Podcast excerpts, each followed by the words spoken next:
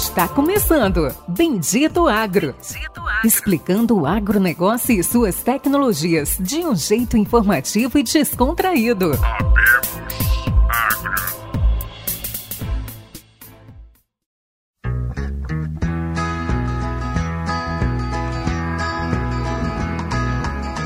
Olá a todos os nossos amigos e ouvintes. Está começando agora o Bendito Agro, o seu podcast de inovação e conhecimento do agro. E esse episódio, como a gente já vinha mencionando em outras entrevistas, é um episódio novo, é inovador, é especial como todos os outros, mas esse tem um tom a mais de inovação realmente. Acho que todo mundo está observando o que está acontecendo no, no Brasil nessas últimas semanas, nesses últimos meses, e a gente veio trazer aí uma fera para conversar com todos vocês e realmente aí fiquem atentos que vai começar um episódio fantástico. Hoje o nosso entrevistado é Héctor Sanches. Ele é economista-chefe da Ativa Investimentos. Vai falar hoje com a gente sobre um pouco aí de, de macroeconomia, dólar, tudo que está acontecendo e como que isso impacta no agro e como que nós, do agro, é, filhos de produtores, produtores, diretores agrícolas, ou quem tem um carro que vai receber em soja no futuro aí, que tem muito. Meu pai já teve uma empresa em Lucas Rio Verde, recebia muita coisa em soja. Pode trabalhar com esses cenários. Fala, Héctor, dá um oi para os nossos ouvintes. Fala, Péricles. Fala, Luciano. Olá, pessoal. Todo mundo bem aí? Prazer estar aqui com vocês. Muito obrigado pelo convite. Show de bola. E quem não podia faltar, nossa amiga estava aqui nos bastidores falando que está colhendo média de 115 sacos de soja, 198 de milho, realmente aí são médias aí para quem sabe das médias de cair o queixo. Luciano Carvalho, nosso co-host. Fala aí, Luciano. Fala, Péricles. Fala, Héctor. Obrigado pela presença. Olá a todos os nossos ouvintes. Realmente, cara, tem sido um ano muito abençoado por Deus. O oeste da Bahia está sendo agraciado aí com boas chuvas e médias aí, recordes de produtividades aí, graças a Deus. Vai vir aí umas 450 roupas no algodão tá bom para fechar essa média aí, viu, Pérez? Cara, disso que eu gosto do Luciano, é sempre muito humilde, muito simplista. Ô, Luciano, eu sabia que, que falava de pesca também, né? Porque o papo virou de pescador agora, é isso? vamos ver, cara, vamos ver, vamos ver. Talhão de 150 vai ter, média é difícil, viu?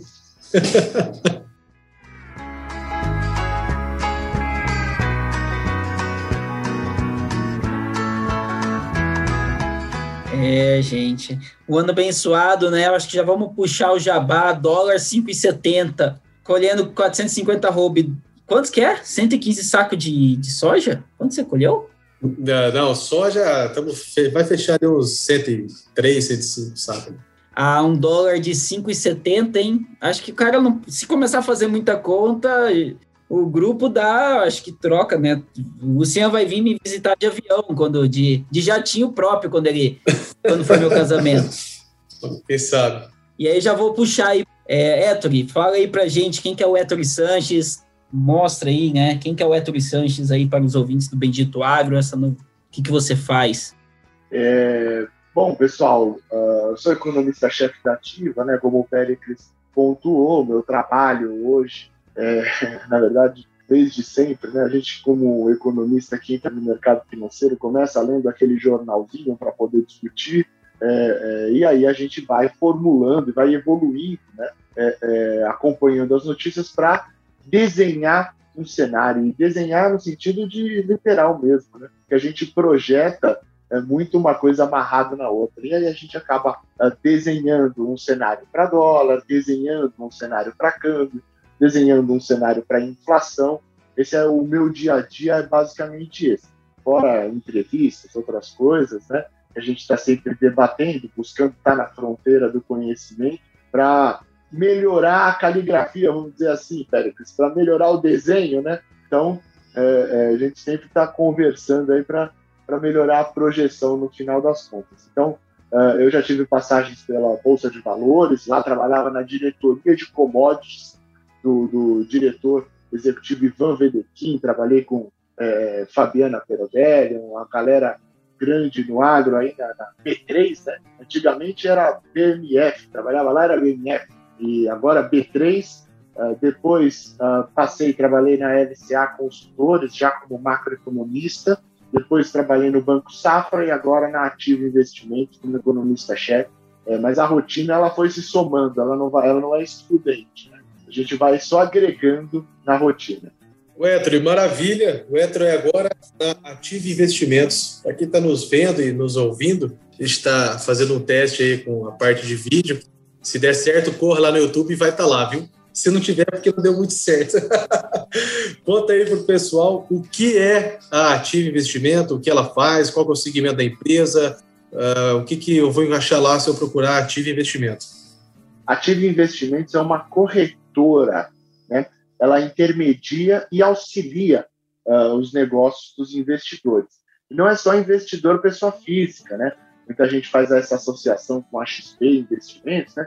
Ah, a XP está sempre com o Luciano Huck na, na televisão, e aí é para pessoa física investir? Mas não. É, na ativa nós temos, inclusive, é, pessoa jurídica, né? Então, auxiliando você que é produtor, quer fazer um hedge, quer travar um, um, um câmbio, quer fazer alguma operação estruturada para seu, o seu negócio, Ative Investimentos também proporciona não apenas o, a possibilidade de fazer o negócio, mas também o auxílio na estruturação desse plano para a sua empresa e, por que não, também para você como pessoa física, como cada investidor querendo comprar o seu título, querendo comprar a sua ação é, aí para fazer investimento. Então, a, a Ativa Investimentos é uma corretora de investimentos, né? Como tantas outras, 37 anos de estrada, né? É, é independente, né? Então, assim, é importante a gente ressaltar isso, né? Porque diferentemente de outras corretoras que é, trazem consigo aquele bancão, aquele investidor gigantesco chinês que por vezes pode é, gerar um, um, uma suspeita com relação à intenção. A Ativa Investimentos tem 37 anos, aí, fez até aniversário recentemente, e de independência. Então, isso é, é muito relevante, é motivo de orgulho para a gente. A caminhada é dura, a caminhada é mais difícil pra, por ser independente, né? mas ela é uma trajetória que traz muito orgulho para a gente.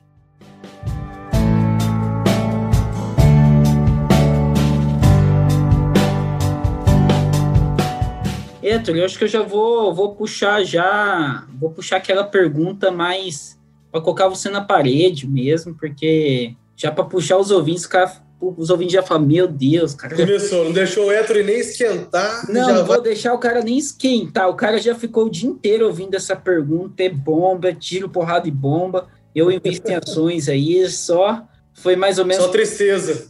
Muito sangue, muito sangue foi para o ralo aí nessas últimas semanas. Mas, Héctor, dólar, acho que assim, hoje, produtor, ele acorda e vê preço de dólar. Cara, tudo é dólar e até brinco que eu digo isso para meus avós, eu, eu, gosto muito de falar dos meus avós, gosto muito de falar dos meus tios, meus primos, que eles que eles não precisaram fazer assim muita coisa. O agricultor, claro, ele tem raça, ele tem trabalho, mas o agricultor médio que apenas segurou sua terra, ele só manteve, foi tratando, foi cuidando, não que seja o, o excepcional, uh, ele ganhou muito dinheiro porque hoje terra é dolarizado. Você compra seus insumos em dólar, você vende em dólar, você trava tudo em dólar. E hoje a gente viu, nessas né, últimas semanas, essa corrida do dólar. Hoje a gente fechou, acho que 5,71, não sei muito bem. E, Héctor, o que, que isso afeta? Como é que está indo esse cenário macro? Por quê? O que está impactando no agro? Porque, assim, a gente viu, né, ações da é, SLC explodindo na bolsa, valorizando muito ações da Terra Santa, da Brasil Agro, tem essas ações das empresas agrícolas crescendo muito. E então, basicamente, tudo se concentra na palavra dólar, porque agrícola, o Luciano lá, quando a gente fala em sacas de soja, sacas de soja vendido em dólar, arroba de algodão vendido em dólar. Então, fala um pouco para a gente o que está acontecendo com o dólar e como que está afetando o agro. Já vou colocar logo na parede. É isso, agora só falta você falar que quer projeção. Aí pronto. a projeção será assim, dependendo de, dessa, desse depoimento, dependendo dessas 30 variáveis, você tem 30 projeções. Mas vamos lá. Exatamente, vamos lá. É o seguinte: é, o dólar está assustando, né? É, deixando feliz quem só tem receita uh, uh, de exportação, deixando uh, preocupado quem tem custo em dólar, né? É, e deixando com a orelha em pé quem tem receita e custo em dólar, né? É, porque de fato é algo que tem sido muito volátil é, é ultimamente, né? Então vou explicar mais ou menos o que é que tem afetado. O dólar aqui no Brasil e no mundo todo ele tinha um potencial de apreciação é o pessoal, economista, quando não, não, não sabe o que dizer, bota uma palavra difícil ou fala inglês, que é para menos pessoas entenderem. Né? Mas vamos lá. É, apreciação é quando o dólar cai.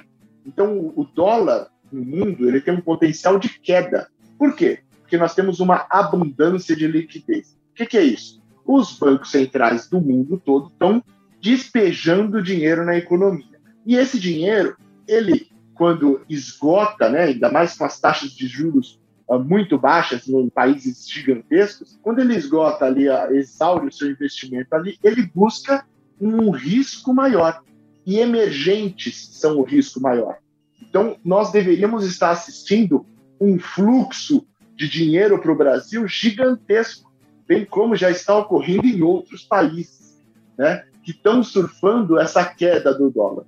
Mas o Brasil ele tem jogado contra si próprio, vamos colocar dessa maneira.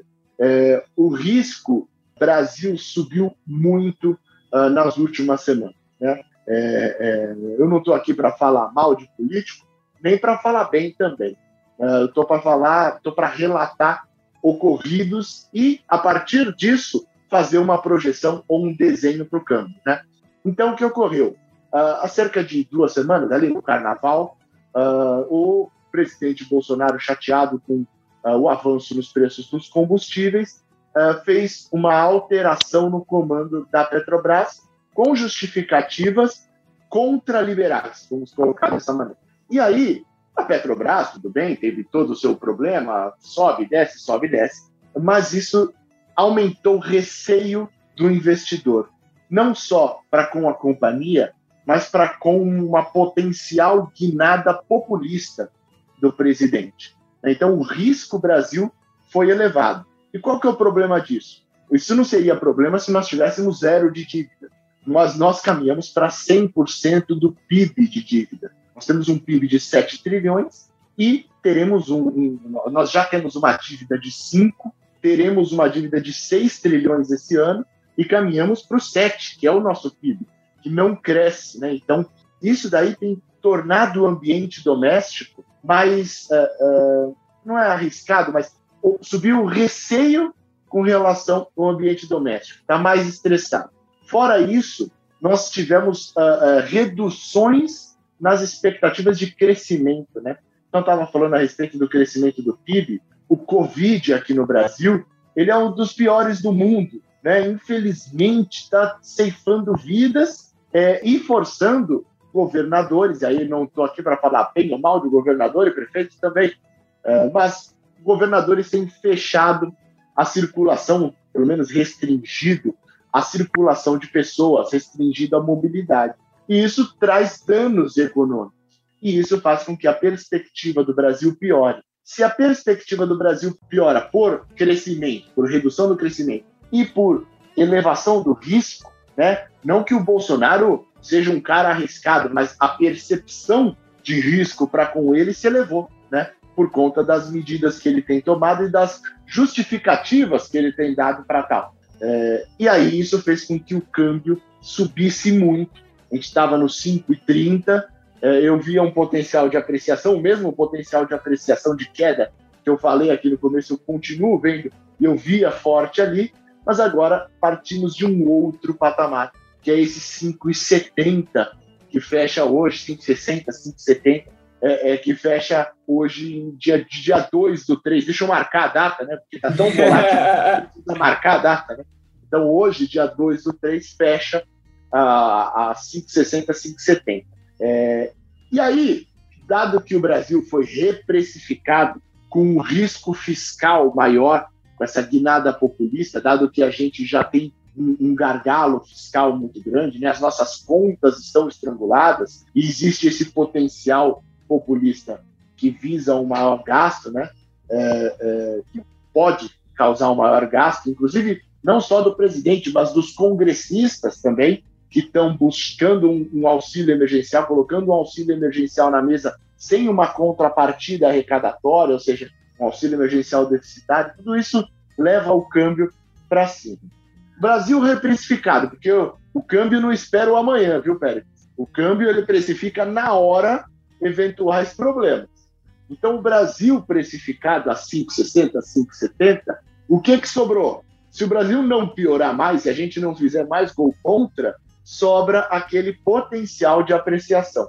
E por isso que eu tenho uma projeção de câmbio no final do ano a 5,35. Mas repare, é um potencial muito pequeno, próximo do que nós já estamos assistindo em outros países. Caso do México, é o caso do Chile, é o caso uh, uh, outros países pares, é, Indonésia, Índia, Rússia, é, Colômbia. Então, assim, por aí vai, né? Então, países outros emergentes já estão surfando muito mais do que o Brasil. Só que o Brasil tem feito essas gols contra, vamos colocar assim. É, basicamente, Héctor, eu acho que é, é fantástico a sua percepção, até, até vou dizer aqui, um pouco de tudo que eu aprendi de economia, eu joguei tudo fora nessas últimas semanas, aconteceu totalmente o contrário. Então, está revoltado. Não, eu perdi essas últimas semanas, ouvintes. Eu perdi muito dinheiro, não tem, não vou negar. É, apostei no Banco do Brasil e despencou. Bom, isso acontece. Cara, decepção do Héctor. não, não, não, deixa, deixa eu falar aqui. É, eu não posso dar recomendação de carteira e nem estou longe disso aqui. Mas na fatídica sexta-feira da substituição da, do presidente da Petrobras, eu tinha Eletrobras em carteira. Fica tranquilo que na segunda-feira abriu fumando de um jeito. Eu mandei bater a mercado lá o que tivesse, porque não ia ficar esperando para ver.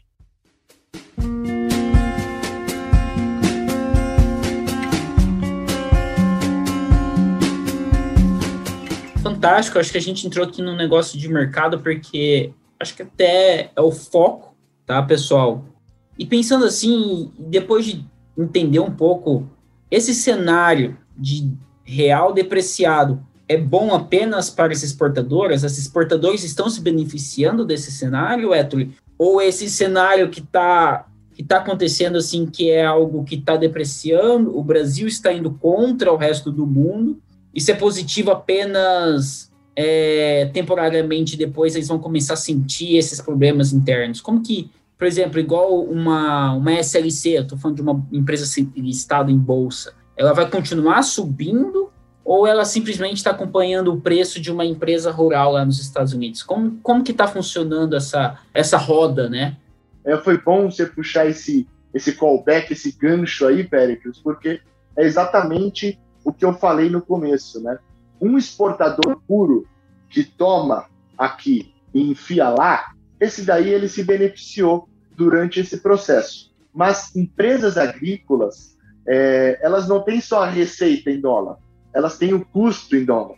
Ela vai comprar ali um trator, ela vai buscar um insumo, ela vai comprar uma semente, tudo em dólar. Então, o que não é em dólar responde ao dólar. Né? Então, uh, o custo dela também subiu com esse avanço do dólar. É evidente que isso aumenta o potencial de quantidade vendida, né? mas não em termos de margem. Então a gente é evidente que eu estou falando de maneira genérica, né? Você se você que citou a SLC, eu, eu não estou falando de, de, especificamente dessa companhia, gente, porque aí eu, eu nem posso dar recomendação, fazer análise é, pontual de empresa e não estou falando dela, mas a partir do momento que você já plantou, já passou toda a parte do teu custo, você botou na terra, o bicho cresceu, você colheu e o dólar explodiu, aí você tirou uma vantagem, porque o custo foi num, num preço de dólar mais baixo. Então você importou num dólar mais baixo, ele subiu e você conseguiu vender mais, com uma margem maior e vendeu mais. O dólar permaneceu elevado. A tua margem, ela tende a ser comprimida porque o teu custo de replantio, né, você fazer a, a plantação novamente, ela vai se elevar. Comprar ali a, a, os insumos e tudo mais é, fertilizante subiu. Então, você tem um pouco da margem comprimida. Só que o preço da commodity, como é em dólar, favorece o Brasil. E aí você consegue ganhar na quantidade. Então aí uma super safra vai gerar uma receita maior por quantidade. É, mas isso é, é momentâneo, é, porque você acaba, é, com o dólar mais alto, você acaba tendo um processo. Aí eu falei T1, T2, aí eu vou falar o T3 em diante. Com o dólar muito alto, em patamar muito elevado, a inflação começa a tomar a economia e você, e você começa a perder mercado interno. Por quê? O cara que teve o, o a inflação subiu, aí você já começa a ver o combustível subindo. Muitas pessoas não têm condição de abrir mão de abastecer seus carros, porque precisa trabalhar. O que, que ela faz? Ela cancela um serviço, ou então ela deixa de comer um bife, troca o, o, a, o bife por frango, por ovo.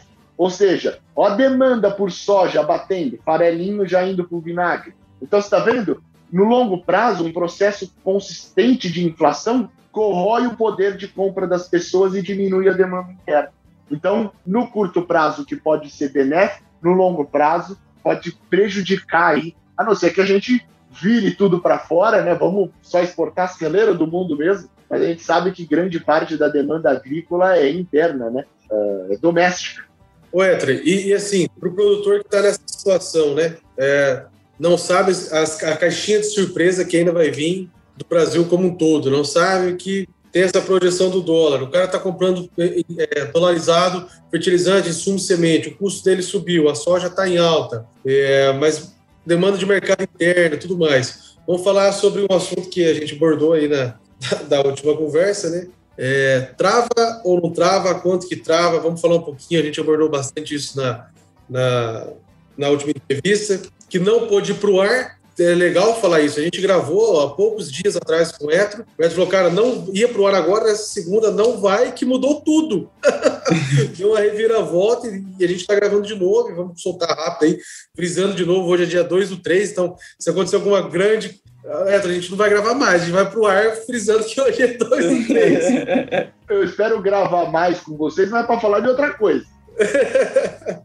Vamos falar sobre isso aí, Etro. O que, que Estamos tá, quase iniciando aí aqui no oeste da Bahia, nos próximos 20 dias aí, 15 dias, 20 dias, já tem gente, já tem gente que soltou um pouco de colheita em dons precoces, mas o produtor já vai começar a colher, os silos já vão estar tá enchendo.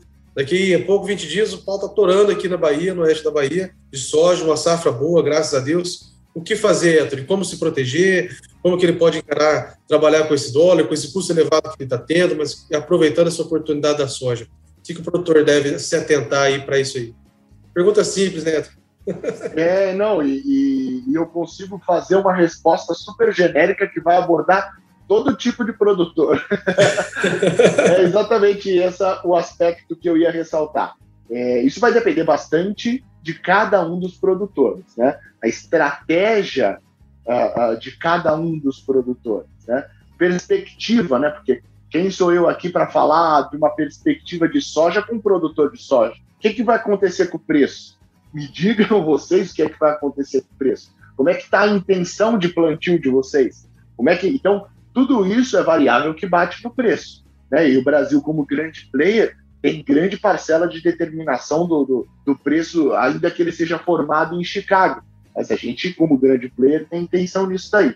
Com relação às travas, aí vamos fazer uma distinção, né? A primeira macro distinção é, o produtor, evidentemente, que ele tem que conhecer o que, que ele está fazendo. Né? Então, em sabendo o que ele está fazendo, ele vai traçar a melhor estratégia para ele, com uma perspectiva de que, olha, você vai viver uma dicotomia no qual você vai travar um preço, consequentemente, você vai garantir o lucro e aumentar a tua previsibilidade, você pode deixar de surfar um avanço nos preços. Você não perde, mas também não ganha. Então, assim, é raciocínio dicotômico.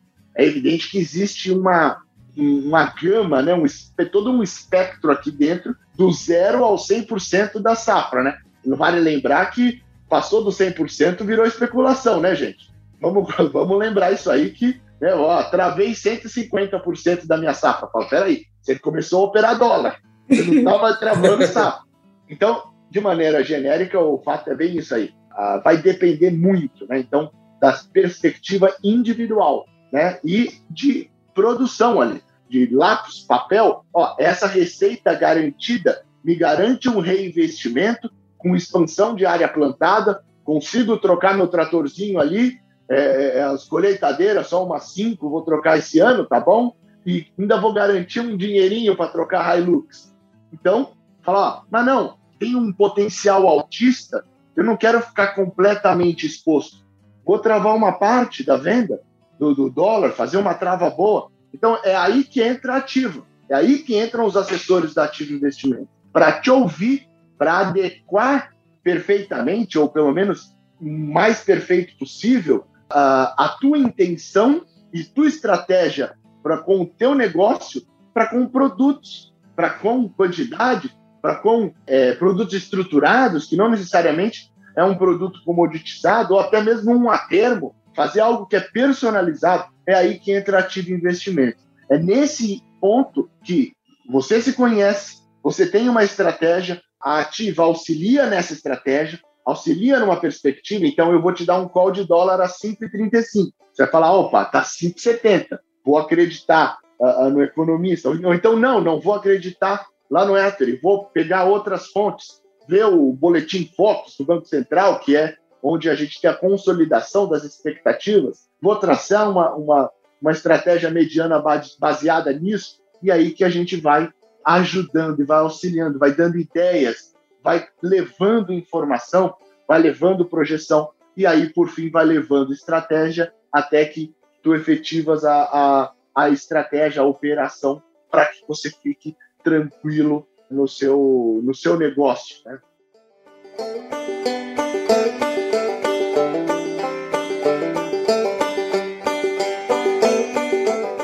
Patrick, puxando um, um, gancho aí bem rápido, tem uma pergunta que veio é, de um filho do produtor do estado do Paraná, um ouvinte nosso aí. É, ele perguntou o seguinte: o pai dele travou soja e a expectativa de produção é alta, né? Como vinha, como era do histórico deles, altas produções, acima de 75 sacos de soja.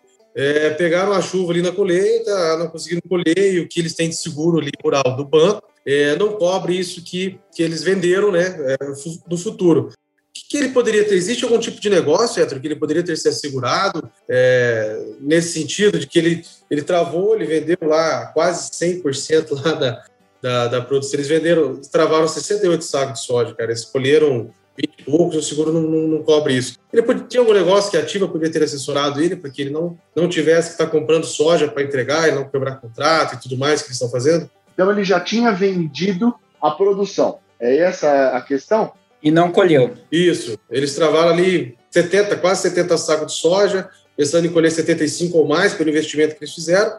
Uma grande surpresa ali, 15 dias, 16 dias de chuva ali na propriedade dele, cara. Eles colheram 20, 23, 24 sacos de soja ali, fechou naquela região. Uh, e o seguro não cobre isso, né? Não, não dá margem para ele. E aí não quer uh, mais de 30 anos de cumprindo o contrato e produtor renomado e tudo mais, né? Ele não quer sair fora ali dos, dos contratos. Tá comprando soja, cara, tá entregando. Ele poderia ter feito alguma coisa nesse sentido, porque a gente conversou a, a, da outra vez, você comentou sobre alguns, algumas maneiras de, de se segurar contra clima, contra essas adversidades que tem. Mas pensando em que o cara vendeu a soja, não conseguiu colher, tem alguma outra opção que ele podia ter trabalhado? Ele podia ter entrado, mas aí é, é que aí você me perguntou um produto específico, né? Mas ele podia ter entrado. Pior que não vai nascer soja. É que produto financeiro não faz nascer soja, né? Faz você é, se proteger de maneira uh, genérica. Né? Por que, que eu estou colocando assim para você, Luciano? É, porque uma soja, o, o preço da soja, né? ah, o cara quebrou a safra dele na, na chuva. Até um contrato de chuva, de clima, como é o caso do, do contrato da Bolsa do Clima lá na, na Inglaterra, ela não faz por micro-região, ela faz por macro, índice de chuva macro.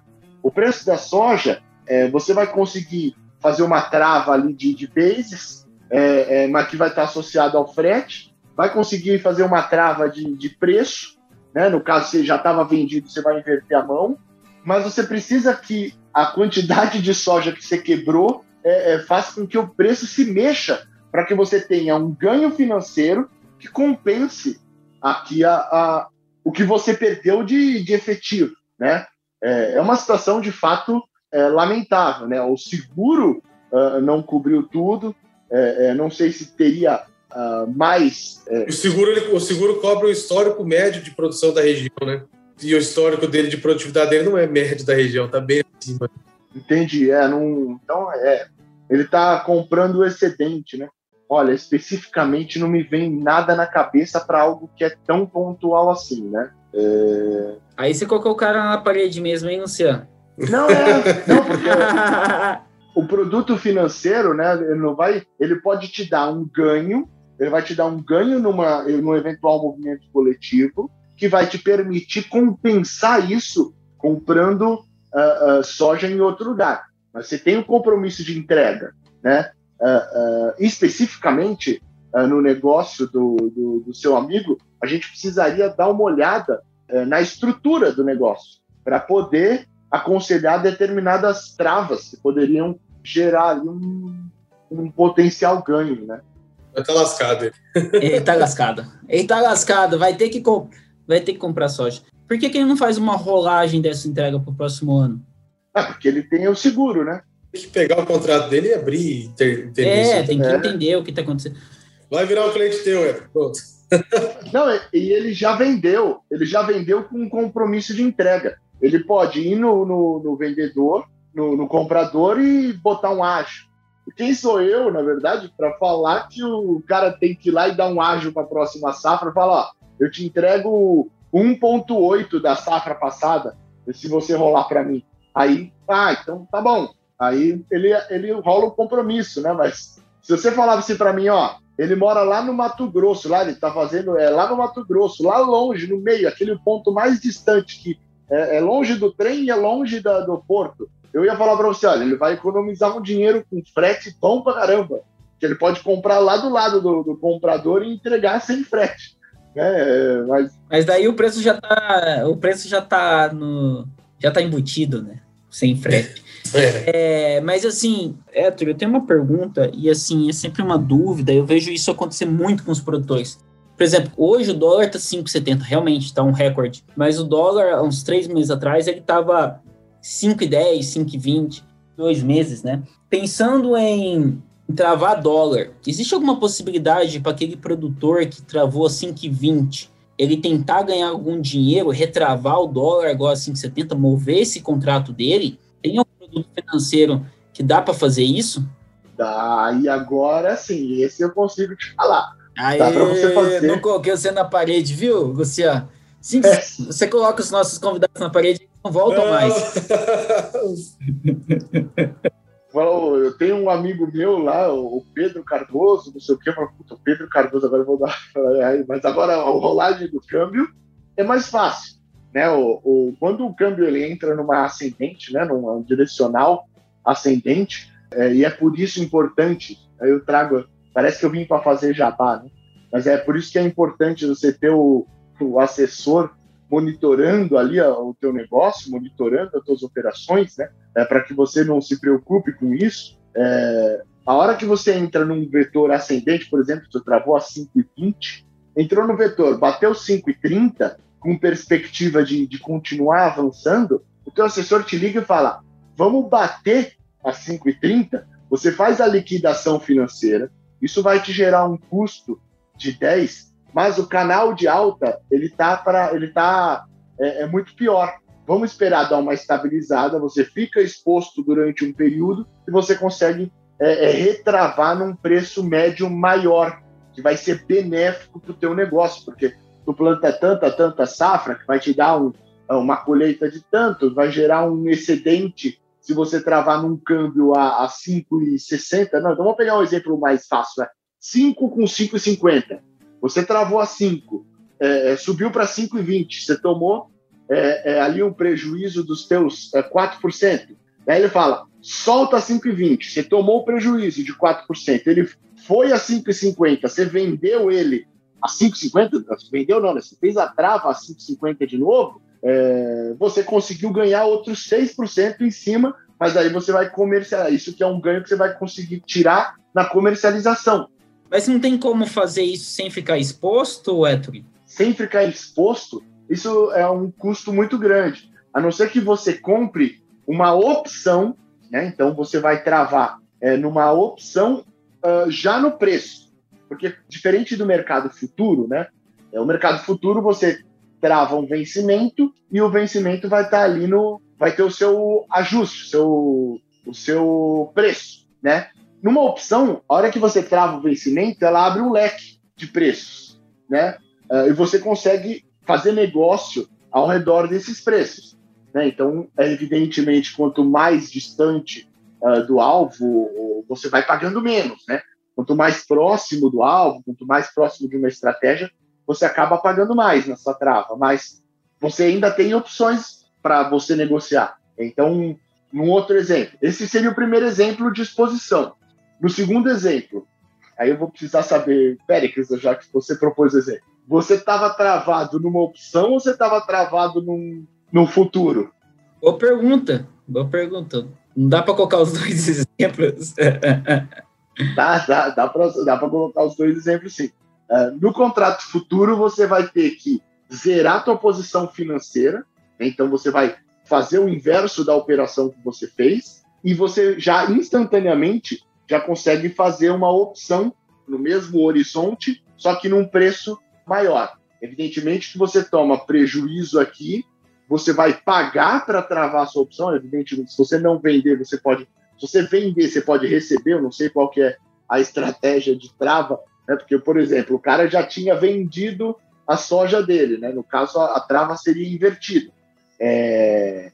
Sem vender com exposição, a trava num direcional, é... com exposição é no outro. Né? Então, não sei se eu estou sendo claro, que é são produtos financeiros. Né? Então, é, é, você, um exemplo, acho que fica melhor. Pera, se eu já vendi a minha soja, o meu medo é que o preço suba mais, porque eu deixei de ganhar, certo? Se eu tô com a soja na mão e não está vendida, o meu medo é que o preço caia. Então, as travas elas vão ser exatamente no sentido oposto. Então, por isso que eu volto na pergunta do Luciano, é importante eu saber o teu é, negócio. É importante o assessor estar tá dentro do teu negócio, porque tem gente que vende 50%, 60% da safra. Aí você vai ter um líquido de exposição que é menos interessante. É, inclusive, o assessor vai ajudar uh, você a saber qual que é o ponto ótimo de exposição que você tem que ter. Então, voltando ao exemplo. Se você está no futuro, você toma o prejuízo é, na liquidação financeira e você pode, por exemplo, comprar uma opção é, no, no vencimento que você queria, num preço-alvo que você acha interessante. Se você tem uma opção, dificilmente você vai conseguir é, reverter, vai depender da quantidade da exposição que você tem. Porque para você reverter uma opção que já está fora do preço, o cara que te vendeu, ele espera isso virar pó. O cara, o cara que comprou. Porque você vai ser exercido naquele preço. Entendi. A não ser que você dê um prêmio muito grande, que aumenta a tua margem de risco. A gente está entrando numa. Não, tem que, que ter um assessor. Não, vamos resumir a história aí. Tem que ter um assessor, tem que fazer a conta, qual que paga mais, como que você está mais seguro, fechou fertilizante. É aquela velha história, né? Fechou fertilizante, fecha um pouco da soja. Fechou a semente, fecha mais um pouco. Ou se for alguns produtores aí, né? Três safras guardadas, né? Que tá de parabéns. Esse cara deve estar tá dando muita risada no momento. é outro. Mas podia estar tá chorando também. Ah, não sei. Né? O cara já está acostumado com o risco Brasil. O cara que, que, trabalha no Brasil há muitos anos, o cara já sabe as coisas que dá errado. Não, só comentar aqui, ó. Eu estava puxando a data que nós gravamos. Nós gravamos dia 19, 19 do 2. A soja estava é, 157,66. Pegando o estado de referência Paraná aqui, né? Puta, tá 1,400? 5. Nós gravamos o dia 19, é, 19 do 2. A soja estava, a saca estava 157,66. Estado do Paraná como referência aqui. Hoje ela está batendo 163,55. Vai chegar em duzentão ou não, Héctor? Ah, o preço, ah, o futuro americano aqui não tá, não tá dando isso não, hein?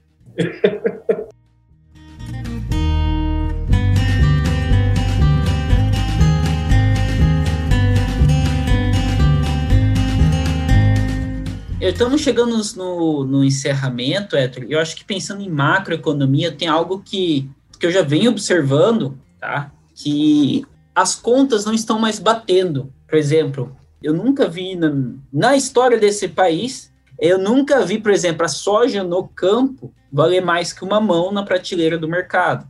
Eu nunca vi a soja no campo, que está três reais, batendo três reais, né? Em alguns lugares no país, 2,80, a preço da banana na prateleira.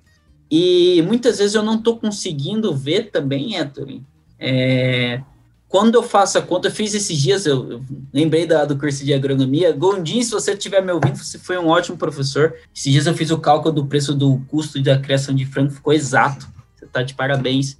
Parecia que eu não era muito inteligente, mas eu dessa conta eu lembro, eu só era meio burrinho mesmo. Hoje o custo do quilo de frango, do quilo mesmo, da, do peito, vamos pegar o. Não, estou nem falar de peito, mas assim, da carne já desossada, tá batendo uns 9, 10 e 50 para se produzir só de ração, tá? E como é que fica? Como é que tá? Porque assim, o brasileiro tá ganhando menos, entendeu? Como é que, que tá acontecendo, né?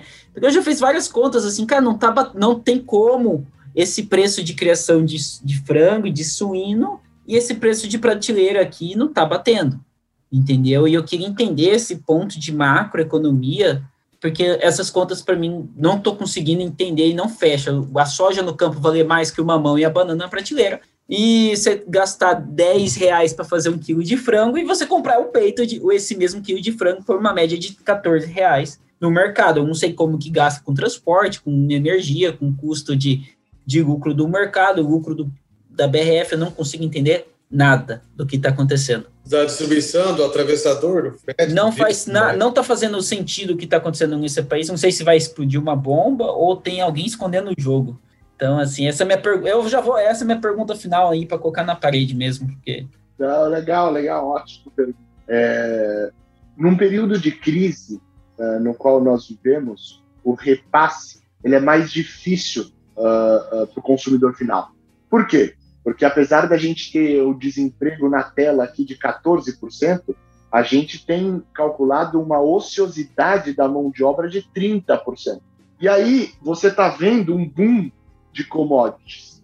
Nós estamos vendo um, uma explosão no preço do petróleo, produto de uma restrição causada por um cartel. É, nós estamos vendo a soja avançando fortemente. Então, isso você acaba amassando intermediários. Por quê? Que o cara que está vendendo para a população, ele sabe que se ele subir o preço, a população sai fora. Em contrapartida, o custo do produtor está subindo e ele vem subindo o preço. Né? Então, a força da demanda é maior do que a força da oferta. A partir do momento que a demanda começar a sair do produto, esse intermediário começa a largar o produtor. E aí você vê uma oferta maior, você vê uma estocagem maior, e aí você vê o preço caindo. Só que isso tem que ser um movimento global. Olha a dificuldade. Não é um movimento do Carlinho que está comprando um quilo de, de, de, de peito. É um movimento global de enxugamento da demanda. Então, é o Carlinho? É. Mas é o Héctor, o Luciano, o Péricles, o chinês, o seu Li, todo mundo reduzindo a, a demanda pelo produto final. E aí, a hora que você reduz, porque nós vivemos uma crise na qual o PIB é, é, global teve uma contração gigantesca, na qual a renda das pessoas teve uma contração gigantesca, e nós teremos um negócio chamado fiscal cliff, que é quando é o penhasco fiscal, né?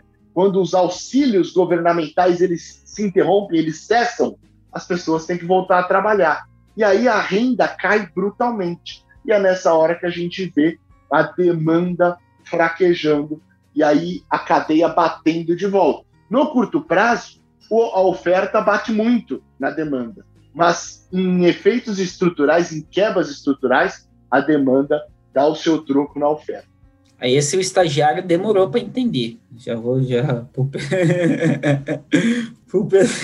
ficou já eu explico, eu explico melhor, pera. Não, mas não, ficou fantástico, porque assim, na minha conta, e assim, eu, eu sou muito leigo, né? E assim, o que eu tô vendo no Brasil agora, acho que não me lembro da minha história em 29, eu tenho 29 anos, mas eu lembro desde os, em memória desde os 10, 12, nunca não consigo entender como as contas da produção, do custo da venda lá no campo está muito maior do que está sendo repassado para o consumidor aqui no Brasil. E então isso não está fazendo, principalmente o consumidor de renda mais baixa, que nesse caso eu falo frango, falo ovos, eu falo entre outros produtos. E assim, ficou algo descomunal a diferença entre horticultura e grandes culturas, né? O horticultor ficou mais pobre, ele vem sofrendo mais, enquanto que as grandes culturas estão bombando, porque é totalmente dolarizado. Para eles não importa se o Brasil ficou mais pobre, não agora no momento, importante é que o chinês está comendo mais e o americano está tá com problemas climáticos. E aí é, é, você vive num mundo dentro de outro mundo, de um país, né? O país agrícola ele é totalmente diferente do resto do país. Então, assim, essa é, é isso que se vê hoje. É uma é totalmente. Não faço muita. Não sou economista, mas para mim a economia não bate. Não nesse momento. É, é uma coisa difícil, né? Algo que, que viralizou aí, assim, o pessoal tem postado bastante vídeo com, a, com, a, com o cupom, com a nota fiscal do diesel nos postos, né? Então, vários vídeos, vários estados, né? É uma conta difícil do, do consumidor entender, né? O que, que é ah, 49% é Petrobras, 9% é federal, 14% é estadual, é, 15% é da distribuição e revenda, né? Quanto que realmente é o, é o custo do diesel, né? Então entra mais ou menos no que o Perks estava falando, né? Quanto que eu estou pagando nisso, que está me levando uh, os outros 50%, Héctor. E nesse cenário aí, eu vou aproveitar e vou puxar o, mais um gancho aí, não te colocando muito na fogueira, mas, cara, o que, que, que você vê, o que, que vai acontecer? Petrobras anunciou agora mais aumento do diesel, da gasolina, o que a gente pode esperar aí nesse vai aumentar, vai descer, vai entrar em colapso, vai parar o país, caminhoneiro, já vi alguns vídeos aí, não sei até onde é verdade, porque a fonte é WhatsApp, né? então a gente não sabe até onde pode confiar nas coisas, né? Uh, mas alguns vídeos, o pessoal falando data e, e hora e local, né? Hoje é dia 1 do 3, estamos aqui parando e tal. Então, será que isso vai vingar, não vai? E o diesel, que, que vai acontecer, Anthony? O que, que é a sua visão? Vai subir. é, já. Foi sem fogueira. Foi sem fogueira. O diesel vai subir, meu chapa. Não tem escolha. É, o preço do petróleo internacional está 63 é, é, no Brent, 60 na, no, no WTI. Ah, nós temos uma paridade, não faz sentido operar abaixo da paridade, né? É, é, e o preço está subindo. Né? Isso não é culpa do presidente, né? Os caminhoneiros eles é, paralisam a, as rodovias culpando um presidente, culpando um governador, uh, mas a gente não pode confundir dinâmica altista com patamar elevado, né? Ah, olha, o preço está subindo. Está subindo por conta de internacional. Se tem que paralisar, paralisa lá na, na OPEP, lá, vai lá e entrega as coisas para ele. Agora, ah, o diesel ele é elevado por conta do imposto. Aí eu vou te falar uma novidade. O Brasil todo ele tem o preço elevado por conta de imposto. A gente paga 50% de imposto no preço do carro, né? É isso, né? Então assim, a gente culpabilizar o presidente, é lógico que o, o caminhoneiro também não tem culpa, né? Uh, mas é um processo no qual é, não tem saída. O presidente baixou o imposto do diesel por dois meses. Você acha que vai ser repassado o preço? Acredito que não, difícil, hein? Aí, o que, que o presidente pode vir a fazer? Não repassou para o preço, não teve alívio, continua alto, os caras continuam se manifestando, continuam paralisando. Aí o presidente ele vai começar com uma retórica de é, então, aí os gananciosos estão incorporando isso no preço. Não, só que pô, o produtor aqui, de, de o produtor não, o, é, é, o vendedor do posto aqui, ele também está com a margem estrangulada é, é, e ele está vendo a demanda por combustível cair, porque os estados estão fechando as economias, não permitindo que circule. Se não circula, não consome combustível, e é receita do dono do, olha que situação que nós estamos. É uma situação que eu entendo o caminhoneiro, eu entendo o, presidente, é, mas não tem uma solução imediata de vara de condão, né? É, é, é uma situação muito difícil mesmo. É uma situação a ser estudada no futuro, porque nós temos um processo de avanço no, nas commodities internacionais, isso está se refletindo na economia brasileira, a economia brasileira não está ganhando tração, tem um potencial altista, né? Então a Petrobras, eu já te, te falo aqui na lata, é, o preço ainda pode subir mais, né? Então vou marcar também na data de novo, 2 de março. Caramba! Ainda tem mais 10% para o preço do, da gasolina e do diesel para subir, se for seguir a paridade. Ah, é, bom, acho que assim. Vai parar o Brasil. Para o agricultor, cara, para o agricultor tá fantástico. Só que assim, e esse é um dos grandes.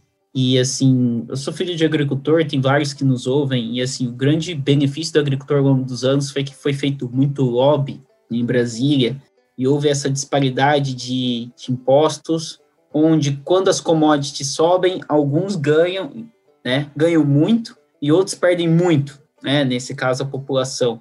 E assim, para vocês agricultores e quem está no agro, eu tenho graças a Deus que a empresa que eu trabalho é 100% dolarizada está indo muito bem, então acho que eu posso estar tá dando risada que as coisas estão indo muito bem. Eu também. Mas assim. Os dois. é, então assim, a, a empresa que eu trabalho é totalmente dolarizada, as coisas que a gente faz é totalmente dolarizada, mas a gente fica realmente muito preocupado com o resto da população do Brasil, com as coisas que a gente vê. Não é porque ah, nós aqui, né, que estamos no agro, temos essa grande oportunidade de abundância de, de trabalho, de, estar em multinacionais, eu estou multinacional americana, o Luciano com uma multinacional é, japonesa, o Edson, tá, você tá, você vai ouvir, você tá na correria. Mas assim, a gente realmente se preocupa muito com o resto que está acontecendo no país. É, a gente está chegando aos, aos, minutos finais. Héctor, você quer deixar alguma mensagem que a gente não perguntou? Ah, acho que assim já tem muita coisa bacana, foi fantástico a entrevista. A gente não pediu para o pessoal compartilhar e, e, curtir nosso podcast, Héctor. Pede aí para os ouvintes, para o pessoal compartilhar. Você que gostou do nosso podcast hoje, por favor, compartilhe. Se está assistindo no projeto teste, porque deu certo, deixa o like no YouTube também. É, é, e se você não gostou do que você ouviu hoje, a culpa é totalmente minha por favor, é, se inscreva no canal do Luciano e do Péricles Tem Dito Agro. É, se inscreva aí, siga eles no, no Spotify no podcast e tudo aí. É, por favor, esse canal é fantástico, tá bom? E eu tenho um último recado. Manda bala. Você que não é produtor, você não é produtor não está surfando essa onda que os meninos estão dando risada, a Ativa Investimentos tem a solução para você. Vamos se proteger da variação da inflação vamos se proteger comprando títulos, vamos se proteger da economia ficando mal. A gente tem soluções aqui estratégicas é, para todo tipo de, de perfil, desde o pouquinho dinheiro até o muitão, como diria meu irmão mais novo, muitão dinheiro. Pode vir que a gente é, vai pensar com carinho em você. Eu estou indo para ativa, é, realmente eu estou muito preocupado. Eu errei em alguns algumas estratégias e no momento aí, acho que dentro dos, tô transferindo aí meus ativos para ativa, o que ficou engraçado, transferindo meu dinheiro para ativa investimentos aí, não é um jabá, é só o que eu estou fazendo mesmo. A gente a gente está pagando o Pericles aí, depois a gente acerta lá o, o a, Cara, a você cobrindo o meu prejuízo, eu tô muito feliz, então vai ser bem caro esse pagamento. Não, mas se for, essa, se for nesse contrato aí de cobrir o prejuízo, eu vou entrar também, viu? ah, é. Agora tá todo mundo. Agora você quer, né? Agora como é que é aquela música? Agora você quer, né? Ai, gente, é isso aí. Uh, agradecer a todos os ouvintes que estiveram com a gente até o momento. O Héctor foi uma entrevista fantástica. Eu acho que a gente está buscando aí esse meio mais econômico. Pretendemos entrevistar mais pessoas da Ativa Investimentos e o Héctor é o nosso convidado de novo. Aí vai depender da agenda dele. A gente está gravando é 8h42 da noite, então, pessoal, não é fácil. É, o agro não para, o, como diz o, o, negócio, a economia também não para. E, e é isso. Fiquem com a gente até o próximo episódio. E Luciano, dá seus recados finais. Valeu, pessoal. Agradecendo, vou pedir, já ficou muito bem representado pelo Etro aí, solicitando que as pessoas sigam aí. É, só agradecer aos nossos parceiros lá, Silviane Rocha do Dicionário.agro, ao Yuri do Bahia Agrícola, ao Michael Carvalho, que sempre compartilha lá os nossos episódios do Agricultura de Alta Precisão, um projeto bacana para vocês conhecerem. E é isso aí. Valeu, todo mundo. Obrigado. Talvez vai estar no YouTube. Talvez vai estar no YouTube. Obrigado a todos e até o próximo episódio.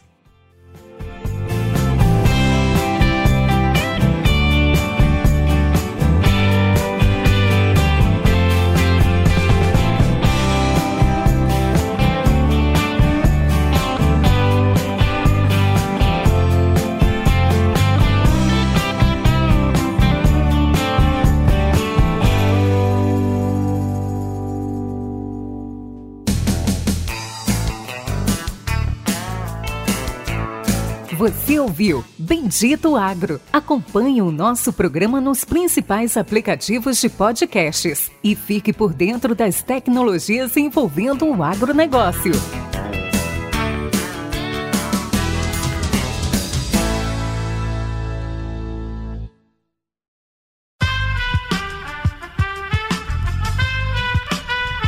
Esse podcast foi editado por Aerolitos Edição Inteligente.